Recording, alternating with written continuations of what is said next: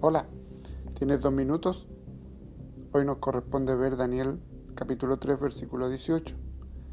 Y si no, sepas, oh rey, que no serviremos a tus dioses, ni tampoco adoraremos la estatua que has levantado.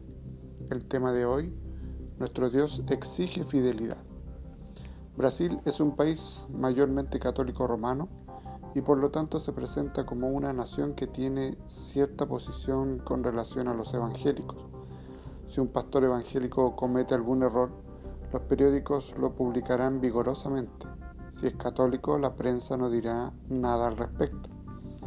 En la constitución del país está escrito que es inviolable el derecho al libre ejercicio de cultos religiosos y nadie puede discriminar a un ser humano, ya sea católico, judío, budista o musulmán. Cierto es que en el corazón humano existe una fascinación por las cosas sobrenaturales y también acerca de los misterios de la vida y de la muerte. Si tenemos a la Biblia como nuestra norma de fe y práctica, jamás podremos discriminar a alguien por motivos religiosos.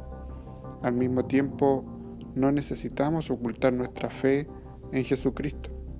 Soy cristiano y yo mismo sé que algunas personas intentan intimidarme, pero jamás voy a negar que Cristo es mi Salvador, que Él perdonó mis pecados y me llenó de esperanza. Pienso que lo que les hace falta a los cristianos es hablar de Cristo con el mismo coraje y entusiasmo que tienen para defender a su propio equipo de fútbol o a su partido político. El Señor de la vida necesita ser mejor conocido por lo tanto, es tiempo de predicar, predicar y predicar. Oremos. Señor, que sea fiel a ti en todos los momentos de mi vida, que mi testimonio sea de audacia para con tu obra. Por Jesucristo. Amén. Que el Señor te bendiga y gracias por tu tiempo.